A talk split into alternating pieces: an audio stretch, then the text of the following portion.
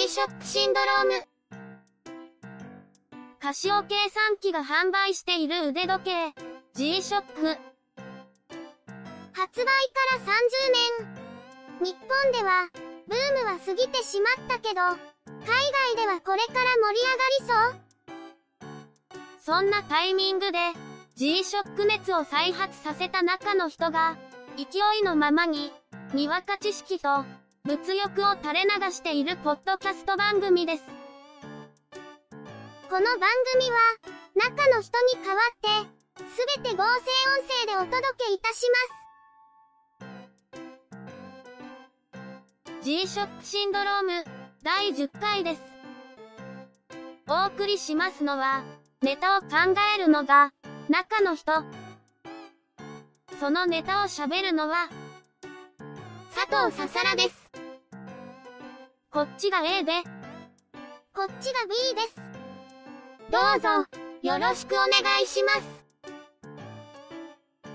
皆様、明けまして、おめでとうございます。昨年からお聞きいただいている皆様、昨年中は大変お世話になりました。今年から聞き始められた方、お気を確かに。そのネタは、FM 福岡を聞いてる人にしかわからないと思います。おん。ご無沙汰。一回休むと、約1ヶ月出演しないことになってしまいますからね。ということで、鈴木つづみです。つづみちゃんは、姉妹番組のゆくもばでも、先週デビューしたんだよね。先週といっても、編集は昨年末で、初出演分の編集をしたのも、今この部分を編集してる前の日ですけどね。それ言ったらあかんやつや。年末年始に放送するテレビ番組を収録してるスタッフも、こんな感じなんだろうね。ところで、さっきさらっと先週って言いましたけど、この第10回って、1月4日に配信するんじゃありませんでしたっけ？あ、そんな気がする。もう先週って言っちゃったし、11日配信でいいよね。腕時計をテーマにしてる番組が、スケジュール管理を間違えるって完全にあかんやつやん。まあ、時間を間違ってるわけじゃないので、いいってことにしましょう。えっと、本当に間違えた体で話しちゃうと、皆さんに本当に間違えたと思われちゃうんで、ちゃんと白状しますけど。もともとは、ゆくもばが11日から今年の配信を開始する予定だったので、配信をお休みする期間が長くなっちゃうから、こちらを4日に配信するつもりでいたんだけど、ゆくもばが急遽4日から配信を始めることになったので、こちらを11日からのスタートに繰り下げたんだよね。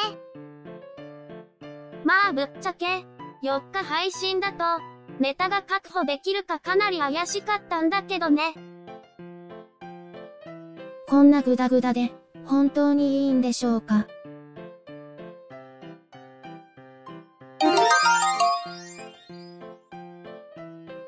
公式ホームページに、1月発売予定のモデルの一覧が公開されていました。今回は12機種か。スカイコックピット GA1000 のニューカラー G-MIX GBA400 のニューカラークレイジーゴールドのニューカラーニューシリーズのミリタリーブラックシリーズ大きく分けると4つのシリーズだね。GA1000 は、スカイコックピットの中でも、マルチバンド6も、タフソーラーもついてないモデルだね。その代わり、方位計測機能と、ネオンイルミネーターを搭載していて、アビエーションウォッチなんですが、サバイバル性も強いモデルですね。今回は、ベゼルにゴールドの IT 加工が施されて、ブラックとゴールドのツートンで、なかなかかっこいい。クレイジーゴールドは、バンドをブラックにしたバイカラーモデルもあったりして、前回のギンギラギンな感じとは違って、前より趣味がいい感じがします。確かに、ケバケバしい感じから、ギンギラギンにさりげない感じに変わったね。マッチかよ。G-MIX は、今回はメタリックで蛍光色な感じで、いかにもクラブの DJ ブースって感じ。いかにも G-MIX っぽい色ですね。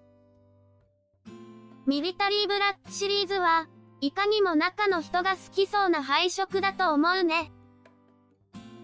ミリタリーというには、ベゼルが大きなモデルばかりですが、このカラーリングの GD350 が出ると、イメージに合いそうです。今年も、いろんなモデルが出るのが楽しみだね。カラーバリエーションはもちろんだけど、新しいモデルの登場にも期待したいところだよね。第3世代の Bluetooth 搭載モデルの登場もあればいいな。ところで、年末年始、中の人は何をやってたの？ほとんどね正月だよね。寒かったし。雪も降ってましたからね。大晦日に、昨年最後に手に入れた MTG910DJ の洗浄作業をやったんだけど、それはもうすごく汚かったよ。でもまあ、MTG900 シリーズも3つ目で、分解と洗浄も2度目だから、今回は割とスムーズに終わったんだけどね。プラスチック部品のメッキが結構剥げてしまったようですけど、そのあたりは経年劣化だと諦めるしかないですね。そういえば、せっかく使えるように復旧させた GC2000 をどっかになくしたって本当？どこに置いたかわからなくなったから、予備部品の洗浄をしなかったのは本当だけど、GC2000 は幸い見つかったよ。ジャンク品だったからそんなに高くなかったとはいえ、MTG をなくすってのは、かなり大ダメージですから、良かったですね。もし MTG とか、MRG の最新モデルを紛失したら、そんな恐ろしいこと、想像でも言うもんじゃないわ。ところで、以前、12月の発売モデルは、ケビン・ライオンズコラボの1機種のみとご紹介していたと思いますが、実はその後、3機種が追加で発売されていたのは、ご存知でしたか？え、そうなの全然知らなかったよ。MRG の最新モデル、MRG G1000 シリーズが、気がついたら発売されていました。正式なプレスリリースは出されていないようで、公式ホームページにひっそりと製品情報が追加されてます。そういうこともあるんだね。予想してなかったからびっくりだよ。さすが MRG と言うべきか。価格は30万円くらいするみたい。桁が1個違うね。今回のモデルには、GPS ハイブリッド電波ソーラーが搭載されているみたい。G-SHOCK としては、初搭載されたスカイコックピット以来、その後、オシアナスに搭載モデルが登場して、今回が3機種目だね。全面金属ボディの MRG だけど、当然金属ボディだと、GPS を受信するのに都合が悪いので、このモデルでは専用のモジュールを開発して、電波を安定して受信できるようにしてあるんだって。中の人は完全に手が出せないモデルですね。もし変えたとしても、高級すぎて、つけて外出なんてできないんじゃないでしょうか。まあ、お値段が3分の1の GTW1000 とかだって、買う気にならないみたいだしね。G-SHOCK は、実用性第一って主義だから。その割には、コレクション用として買ってるものも多いけどね。でも、ほとんど動体保存してるからね。いつでも使えるようにはなってるよ。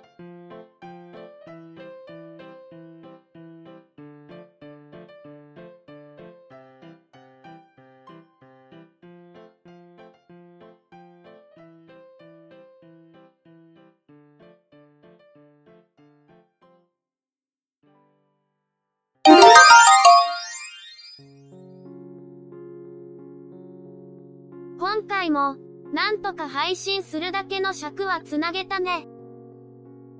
いかにも、いつも綱渡りといった感じの言いぶりですね。まあ実際、ゆくもばほど常にネタが転がり込んでくるわけじゃないから、仕方ないよね。ところで、アメリカのラスベガスで開催されてた、電子機器の見本市、インターナショナルセスに、カシオ計算機もブースを出してて、そこではデジカメや DJ コントローラーのほか、腕時計が幅を利かせてたみたい。GPS ハイブリッド電波ソーラー搭載モデルや、Bluetooth 搭載モデルが展示されるので、G-SHOCK からは GPW1000 と GBA400 も展示されたみたいです。次の大きな展示会は、3月後半のバーゼルワールドかな G-SHOCK シンドロームでは、皆様からのご意見、ご感想、G-SHOCK にまつわるエピソードなど、コメントを待ってます。配信ブログのコメント欄に書き込んでいただいたり、iTunes のカスタマーレビューに書き込んでいただけたら嬉しいです。こういうゆるい番組なので、気兼ねなく送ってくれたらと思います。それでは、今回はこの辺りで失礼します。また次回、よろしくお願いします。